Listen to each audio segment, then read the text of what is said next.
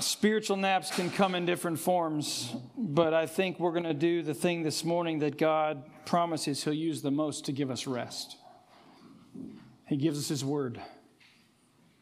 It exposes us to Him and to ourselves. And so it's my prayer that you'll enter in with me this morning to Hebrews chapter 3 and 4. I'm not going to read the text to start, uh, but this is different. As I mentioned, we finished Matthew chapter 10 last Lord's Day. And so after today, Corey and I and the kids are going to take five Sundays away from Christ Community, and I, will say more about that later. But it really prompted me to say, Lord, what is rest? Let's talk about what, what is rest. And so, you know, a question I've been asked is, Jim, what are you going to do on a sabbatical? Which is usually after the question of what's a sabbatical or why does a pastor get a sabbatical? But let me just start with that question. What are you going to do on your sabbatical? And I, my three word answer is pursue God's rest, which is very different than to just pursue rest. Totally different things as I'm studying and praying and thinking. So today I thought we should talk about what the Bible says about rest. Because, you know, on our sabbatical, yes, we'll go to the beach, we'll go backpacking, we'll go camping, we'll be resting, but all of that can be very unrestful, spiritually speaking. It can be destructively exhausting, quite frankly. And so I thought it'd be wise for us to talk together about what the Bible says about rest. And so, would you stand with me I'm just going to pray. We'll read the text as we go forward this morning, but I want to ask you to join me in prayer for God to work in this time. Father, we ask that you'd hear us as we ask for your help. Spirit, move in our hearts to show us the glory of the rest you offer to us in the gospel. And today, would we not have evil, unbelieving hearts that are hardened to your rest? Would we believe that we can, by faith, enter into God's rest? As the scriptures tell us here. We just ask for help. Wherever anyone in this room is, in a level of physical or emotional or spiritual exhaustion, would you intersect because you're sovereignly gracious and good and you promise to give rest? And so that's our request and that's our prayer. We pray you'd help us this morning in Jesus' name. Amen. May be seated. This will be more topical, but still, I want to stay in the text and it'll be more personal, um, which I don't think will be dangerous or unwise, maybe emotional, but it is going to be what's going to be. I don't know if you know this. I, I often will say, about 20 years I've been in ministry. You know, today might be the 20th year to the very Sunday anniversary of my being an ordained minister of the gospel. Graduated seminary in May of 2003. Corey and baby Lena and myself moved to Kingsport, Tennessee. And sometime in June, I was ordained and installed. For two decades, this is what the Lord's confirmed to me that the hardest times come when I am restless in my mind and in my body, but mostly in my heart. When I just can't put something down I just can't let it go. It might be how a teaching experience went, rehearsing it in my head, or it could be a meeting with someone, or what someone said, or a conflict that is going on among other people. And this can then lead to fear, which is restless. It can lead to anxiety or a longing for wisdom. It could be a good and a holy burden. But if I'm not able to set something down to be with my family or to sleep, there's a problem.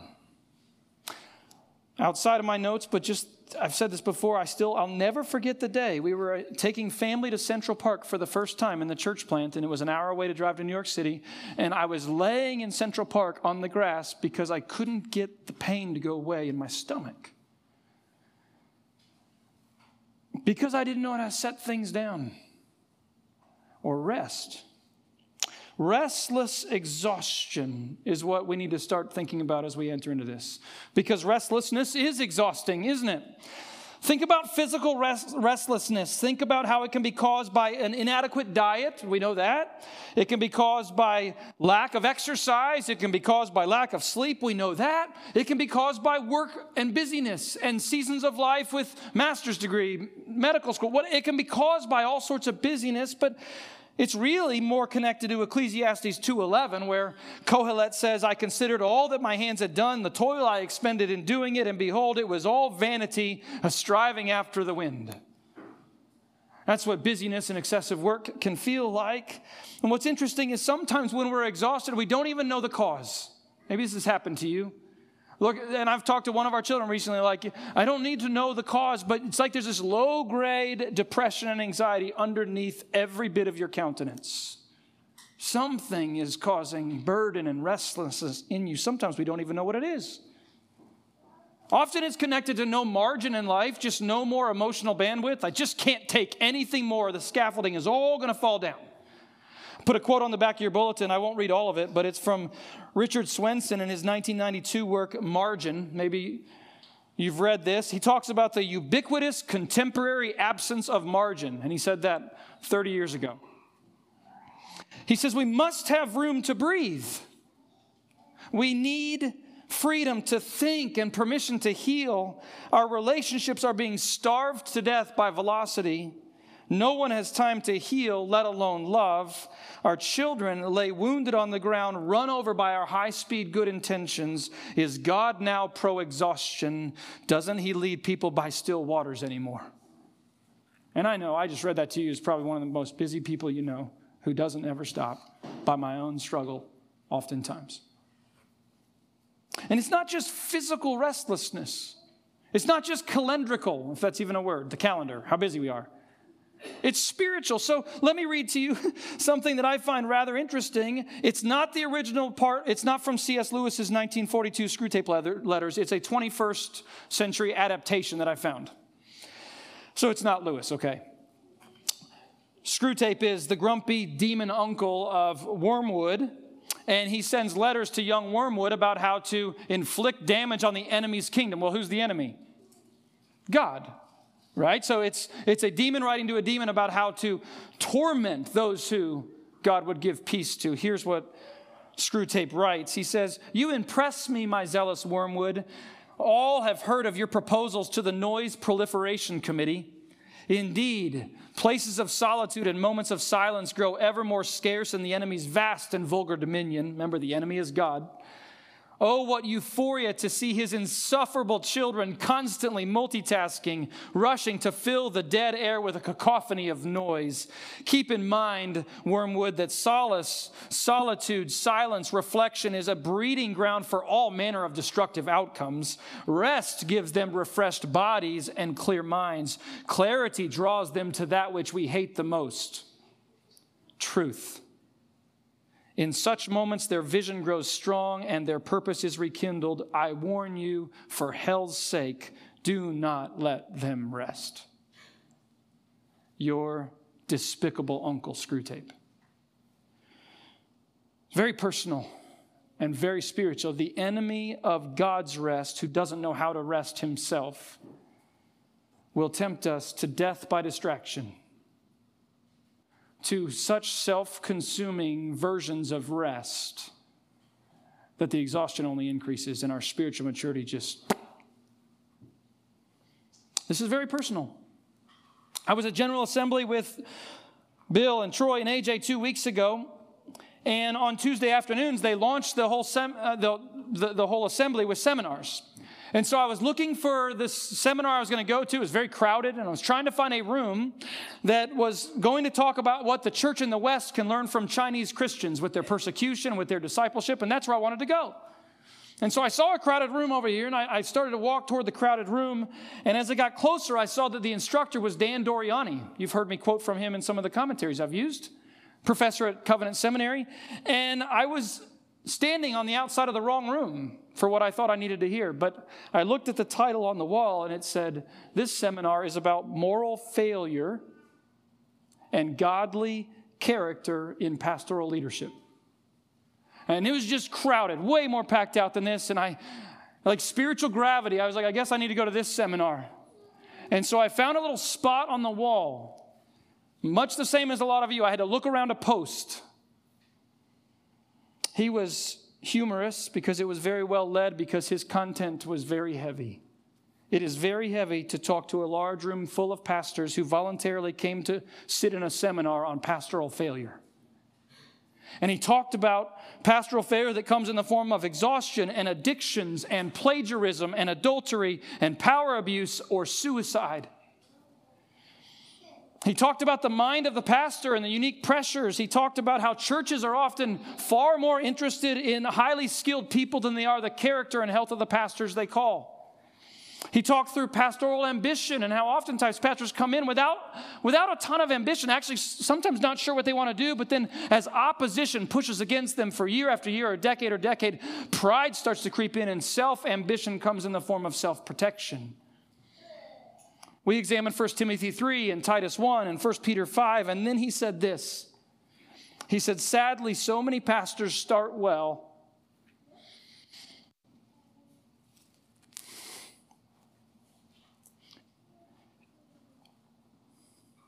And at the age of 45, or give or take, I'm 45, they quit or they fall why did he say that age? Data will show why he said that age. But he quoted from Paul Tripp. He said, You know, a lot of pastors are like middle aged men who mean to take care of their body, but they put on five pounds every year. He said, I believe sincerely pastors who are in Christ mean to be spiritually healthy.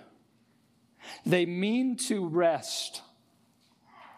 But if restless exhaustion and self ambition and perceived personal inadequacy all collide, to quote Doriani, suddenly nothing is more attractive than leaving ministry altogether. You could hear a pin drop, kind of like right now. If this sermon goes long, I usually talk fast, so I don't ever account for silence. So sorry about that if that happens. But here's what got me. At the end of his talk, he said, Three questions for you. You might be in danger if you answer no to any or all of these questions. First question Are other people glad to be a part of a team that you are on or you are leading? And so I love working at Christ Community. I think our staff and our team love it. So I thought, okay, I'm safe. I think they'd like being here. Next question Do you have any friends? Like real friends? Like Proverbs 9, 7 to 10 friends that will actually rebuke you and reprove you because they love you and they see when you're in dangerous places. So I started to think, oh, I'm on more shaky ground now. And the third question was this Can you just finish a task and then rest? I talked to a friend who's also 45 as we went out for dinner that night, and he said that third question was just a punch in the gut. And I thought to myself, can I finish a task and then just rest? Do I know how to do that? Let me read to you from Hebrews chapter 3. It's in your bulletin, just the first section, verses 7 to 13, and then verse 18 and 19. Therefore, as the Holy Spirit says, today if you hear his voice, do not harden your hearts as in the rebellion. On the day of testing in the wilderness, where your fathers put me to the test and saw my works for 40 years, therefore I was provoked with that generation. And I said, They'll, they always go astray in their hearts. They have not known my ways. As I swore in my wrath, they shall not enter my rest. Take care, brothers, lest there be in any of you an evil, unbelieving heart, leading you to fall away from the living God. I exhort, but exhort one another every day, as long as it is called today, that none of you may be hardened by the deceitfulness of sin. Verse 18. And to whom did God swear that they would not enter his rest, but to those who were disobedient? So we see that they were unable to enter rest because of unbelief. Let's get into the text. The author of Hebrews quotes Psalm 95, which Pastor Bill read earlier, and it's about the wandering and the complaining and the griping and the groaning to God. And what did the people of God actually do in the wilderness? They demanded a different kind of rest. They wanted it to be easy, they want to stop here. And God said to those of that generation, in his wrath, he said, I swear you will never enter my rest. You will not go into the promised land. And so, Hope all that introduction that I shared leads us to just at least hear this one major thing that comes out of Hebrews 3. The wilderness of unbelief is exhausting. Unbelief is exhausting restlessness, period. End of sentence. Unbelief brings exhausting restlessness. We have to get that. Chapter 3, verse 18 they were not able to enter my rest because they didn't believe. Verse 12 it's because they had evil, unbelieving hearts that fell away from the living God who would offer rest. Restless exhaustion, it comes as a result of unholy disobedience, of doubt in God's holiness, of hard heartedness not to see it. And then, if we're too hard hearted to see that we're bucking up against the God of rest, then we won't repent and ask for mercy for Him to bring rest to our soul and to our bodies. Why does this happen? Well, the author of Hebrews says it's because sin is deceptive. Verse 13. You can't be alone if you want to know God's rest. You can't be on an island. Exhort one another daily, as long as it's called today, that you will not fall into unbelief by the deceitfulness of sin. I've shared this many, many times, but remember, whenever we see sin described as deception, we have to remember that deception, to be deception by definition, you can't know it's happening while it's happening. You can never know you're being deceived, or you're not deceived, you're informed and you're rebelling.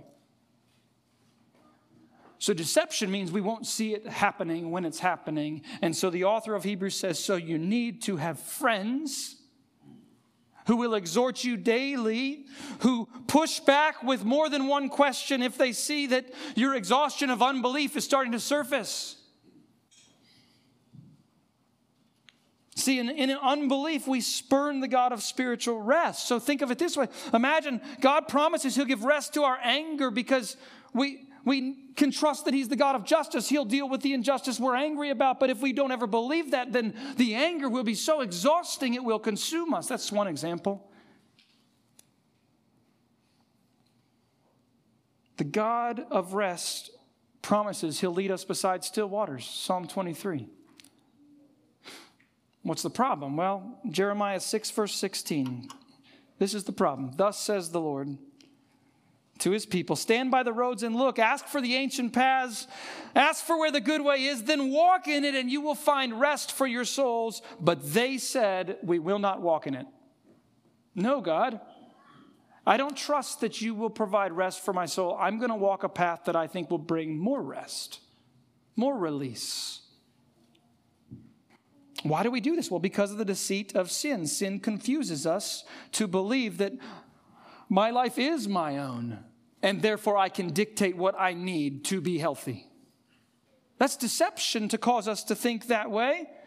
I don't need to ask for mercy. I don't need to orbit around the God of creation, the God of redemption. I can orbit just fine around my identity and my feelings and my performance and my energy.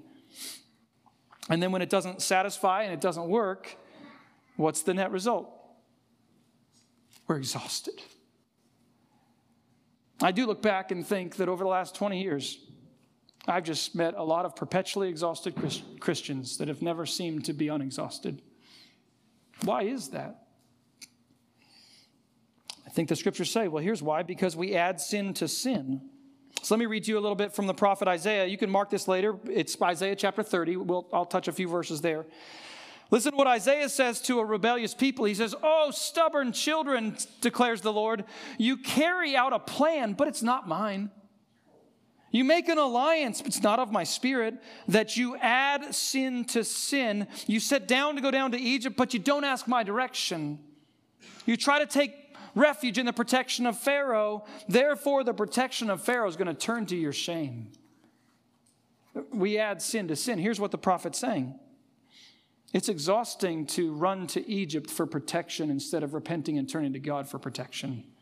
And if you run to Egypt for protection with all their horses and all their military might, what's going to happen is Egypt will not protect you. And you will be running and you will be tired and you will be more unsafe than you were before you turned to Egypt. That's, that's what Isaiah is saying, but maybe it's workaholism. You're tired, so you run back to work because you can control it and see the outcomes. Maybe it's money. You're spiritually exhausted, so you think, I just need to have enough so I can do more with what I have. Maybe it's alcohol, maybe it's drugs, maybe it's illicit pleasures, maybe it's the self creation of a new identity that culture confirms and tells you you'll find meaning there. But, but, but the point is, we launch ourselves forward to find rest, and the Bible says there is no rest there if you do it outside of the direction of the Word of God. You, you, you'll do things that make you temporarily feel restful. It will be a release, and you will be spiritually exhausted and bankrupt at the end of that thing that was never made to give you rest. It's exhausting. Remember, I shared with you a quote from Paul Tripp a while ago. I'll paraphrase it. He says, We don't just suffer sin, we suffer the way that we suffer the sin that we're suffering. Right? So that's what Isaiah chapter 30, Isaiah says this. He says, Thus says the Holy One, because you despise the word and trust in oppression, you rely on Egypt, therefore this iniquity is going to be like a breach in a high wall to you. Think of a dam. It's just a little breach. It's going to start to bulge out, about to collapse. Its breaking will come suddenly and in an instant. What Isaiah says is if you suffer the sin that you're suffering the wrong way, you pursue rest and release in something that won't bring rest and release, you're going to be like a dam wall that's starting to stretch, stretch, stretch, and then it implodes. And I guess it often happens for pastors at around age 45. Sudden collapse, like an untamed addiction, like a family that falls apart, like a public scandal that wrecks a reputation and doesn't reflect the purity and the glory and the goodness of the church of Jesus? Isaiah 30, verse 15. But, thus says the Lord, if you return, by rest you shall be saved. In quietness and trust will be your strength.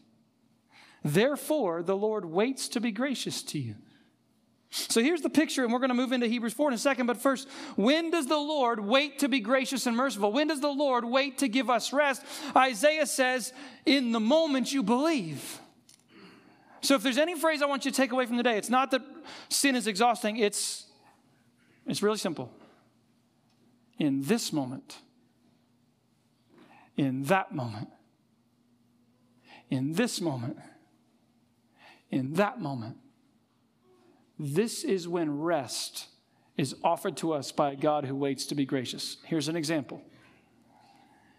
Imagine a parent or a marriage feeling like you just can't take anymore, only to find out that at the same moment, three or four situations have piled up in your home with your children.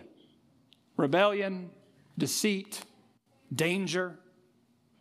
In that moment, it is so easy in the exhaustion to look for other solutions to mask the pain, to look for other things that will bring temporary rest. And what the scriptures say is no, we return to God by word and prayer and we say, I don't know what to do, but I trust you.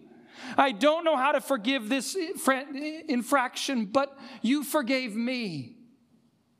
I don't think you can fix this and the future is going to be safe for this child or for our family or for your church or forever. But I will trust you because you say to go back to you. I don't want to turn to any other solution, not my anger and rage at home, not control and manipulation, not some pressure relieving personal addiction. In this moment, in that moment, this week I did a Charles Simeon Trust online preaching workshop. Horrible week for it to be scheduled six months ago. I didn't know it was the last week before I leave for a while. Two days worth of getting my nose punched in the face by other preachers about ways I can become a better teacher, ways I can ask better questions. And I just felt like the biggest failure at 3 p.m. Eastern Time every day as I got off this Zoom call. Every day in this moment or that moment will I drive home and say, God, did you call me? God, is your will sure? God, are you sufficient? God, what are you teaching me? God, I don't want to be about self defense. God, I don't want to be angry. God, I don't want to quit. To whom do you turn in this moment? In that moment? Because when we turn to God, let me read to you from Hebrews chapter 4. It's in your bulletin. What does he say about those who believe him? Verse 3, he says, We who have believed enter his rest. But verse 9, so then there remains a Sabbath rest for the people of God. For whoever has entered God's rest has also rested from his works as God did from his. Let us therefore strive to enter that rest so that no one may fall by the same sort of disobedience. For the word of God is living and active, sharper than any two edged sword, piercing to the division of soul and of spirit, of joints and of marrow, and discerning the thoughts and intentions of the heart. No creature is hidden from its sight, but all are naked and exposed to the eyes of him whom we must give an account. And since then we have a great high priest who's passed through the heavens, Jesus the Son of God, let us hold fast our confession, our faith. For we do not have a high priest who's unable to sympathize with our weaknesses, but one who in every respect was tempted as we are, yet he was without sin. Let us then with confidence, with deep faith, draw near to the throne of grace, to the place of rest, that we may receive mercy and find grace to help in that time of need. So, in this moment or in that moment, if we will believe, we will enter God's rest in our hearts as we wait. A rest remains for the people of God, is what the author of Hebrews says. And so let me just go through this. What is this Sabbath rest that the scriptures say? Well, verse 9, we get to rest from our work. The author of Hebrews goes back to God resting from his work at creation. Says it very explicitly in chapter 4, verse 4. I didn't read that to you. But a Sabbath rest is an extension of creational design, right? And so I'll go into this quickly, but it needs to be said. Genesis 2, verses 1 through 3 God finished the creation of the heavens and earth and all the hosts of them, and on the seventh day he rested, and then he blessed the day and made it holy. Deuteronomy 5, Moses commanded, Observe the Sabbath day, keep it holy. Six days you shall labor and do all your work, but the seventh day is a Sabbath to the Lord your God, not just for you, but all in your household.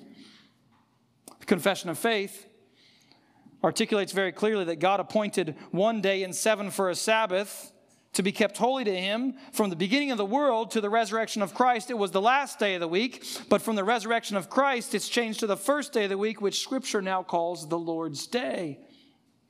A Sabbath rest is held out for those who believe that the Lord rested on the seventh day, so we will rest.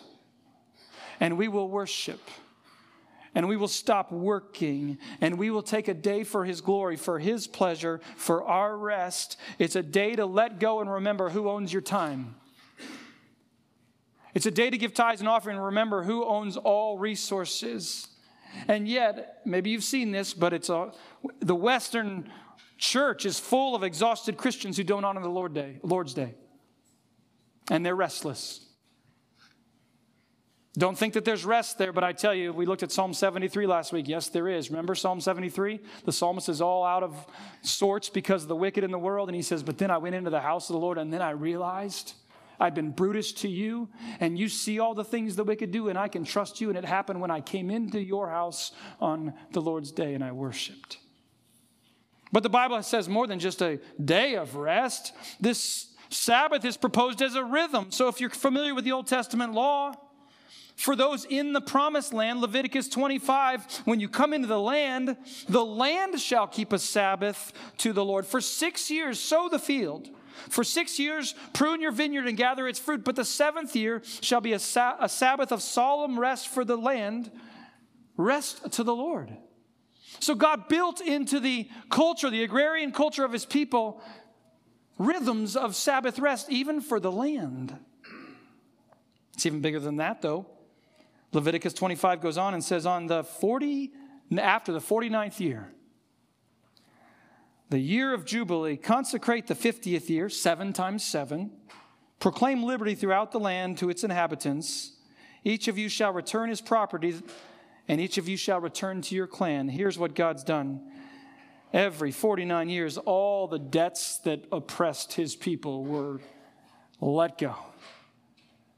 So I don't have time to get into that. Here's all I'm saying is when you see the word Sabbath rest in Hebrews chapter 4, it's not just a reflection of a day, it's a reflection of a life rhythm that trusts in the fact that God has set about these rhythms for us to experience salvation as his rest. So, maybe you know this or not, I've tried over the last years, especially since Pastor Bill's been here and AJ, I try on every seventh week not to preach. Nobody commands that. It's a Sabbath rhythm, though, to say, Can I recover and study and take a break? It's a seventh year as a pastor. What a blessing to have the elders offer a Sabbath time for my family. January will be seven years, and so we're breaking a little bit of it this summer, then next summer. It's just seeking to honor the Lord's rhythm of rest. Not everybody can do it the same way, I understand that, but my question is do you have a rhythm of obedience to a sabbatical life that sees salvation as rest. But then here's the problem. This is going to lead us to the Lord's Supper. You and I, we can honor the Sabbath day. We can try to create sabbatical rhythms. But in Hebrews 4:11, we are told that the thing we want rest from the most is what? Sin and unbelief. Those who enter that rest no longer fall into the God rejecting disobedience that happened in the wilderness. How does rest from sin happen? I love this passage. Verse 12 and 13, the author of Hebrews says, by the exposure that comes from the word. Now, that's an ironic thing, isn't it? Saving rest comes by being fully naked and exposed before God. That sounds like the least restful thing ever. That sounds horrible. It's easier to hide. I don't want to be exposed for what I am. How can that be rest? Well, look at what the author of Hebrew does in chapter 4. He says, God's rest, God's word, and then in verse 14, God's Son. The exposure that happens of our sin that we can't give rest to on our own leads us to believe in the high priest who suffered all the restlessness of sin but didn't sin himself, who suffered the wrath of God against those who were restlessly disobedient in the wilderness, like we can be in our hearts. But he died, he rose, he resurrected, he ascended to the Father, where he is now seated at the right hand of God as the high priest until the day he comes to bring eternal rest. The way we rest now in this moment and in that moment is to ask for God to expose us to ourselves and to His Word. That when we're exposed to ourselves and to His Word, we see His Son. And then we believe in the work His Son does as our high priest. And suddenly, I can rest from the work of trying to fix my sin and weakness on my own or you can rest from the guilt you could never make go away. You can rest from the shame that you're tempted to want to hide and cover. And it happens through continual exposure through the Word that points us to our needing the perfect work of Jesus, our high priest. And for those that believe that, the Bible says a Sabbath rest remains that will never, ever end. For time, I won't read it.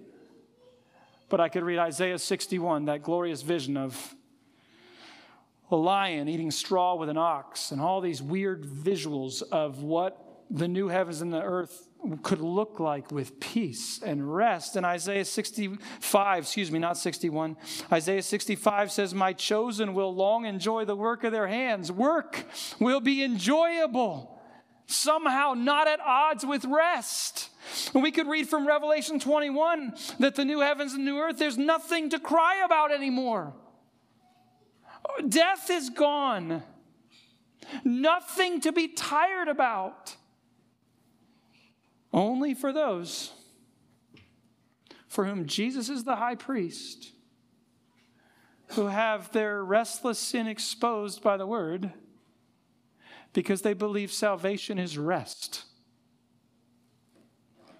So, I'm going to just ask you to pray as I'm praying for you that on this brief 38 days, sounds like a lot, it is a lot. I'm thrilled.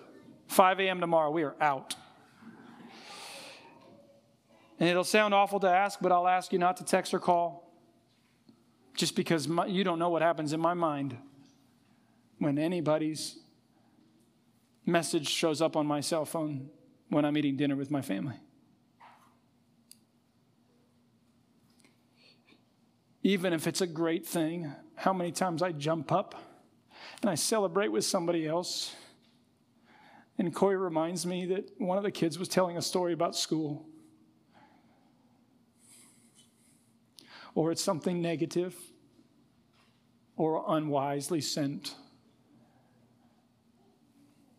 So I ask you to pray that this 45 year old pastor and his family would be exposed by the word, not to try to teach it to anyone, but just to believe it. And that the exposure to the word and the believing of it will bring our family back to you, more confident in the finished, perfect work of our high priest than ever before and willing to reorient rhythms of life that right now need a pause to be remade into something new. The Lord's Supper that we're about to turn to, Pastor Bill will come and lead, but allow me to give this intro and then I'll pray. It's for exhausting, exhausted, repenting sinners. That's who the Lord's Supper is for. Let me pray. Father, nourish us now by means of this sacrament. Thank you for this sign, this seal, this wonderful gift. And thank you for this day and for this church and for your word and for our high priest. In Jesus' name I pray. Amen.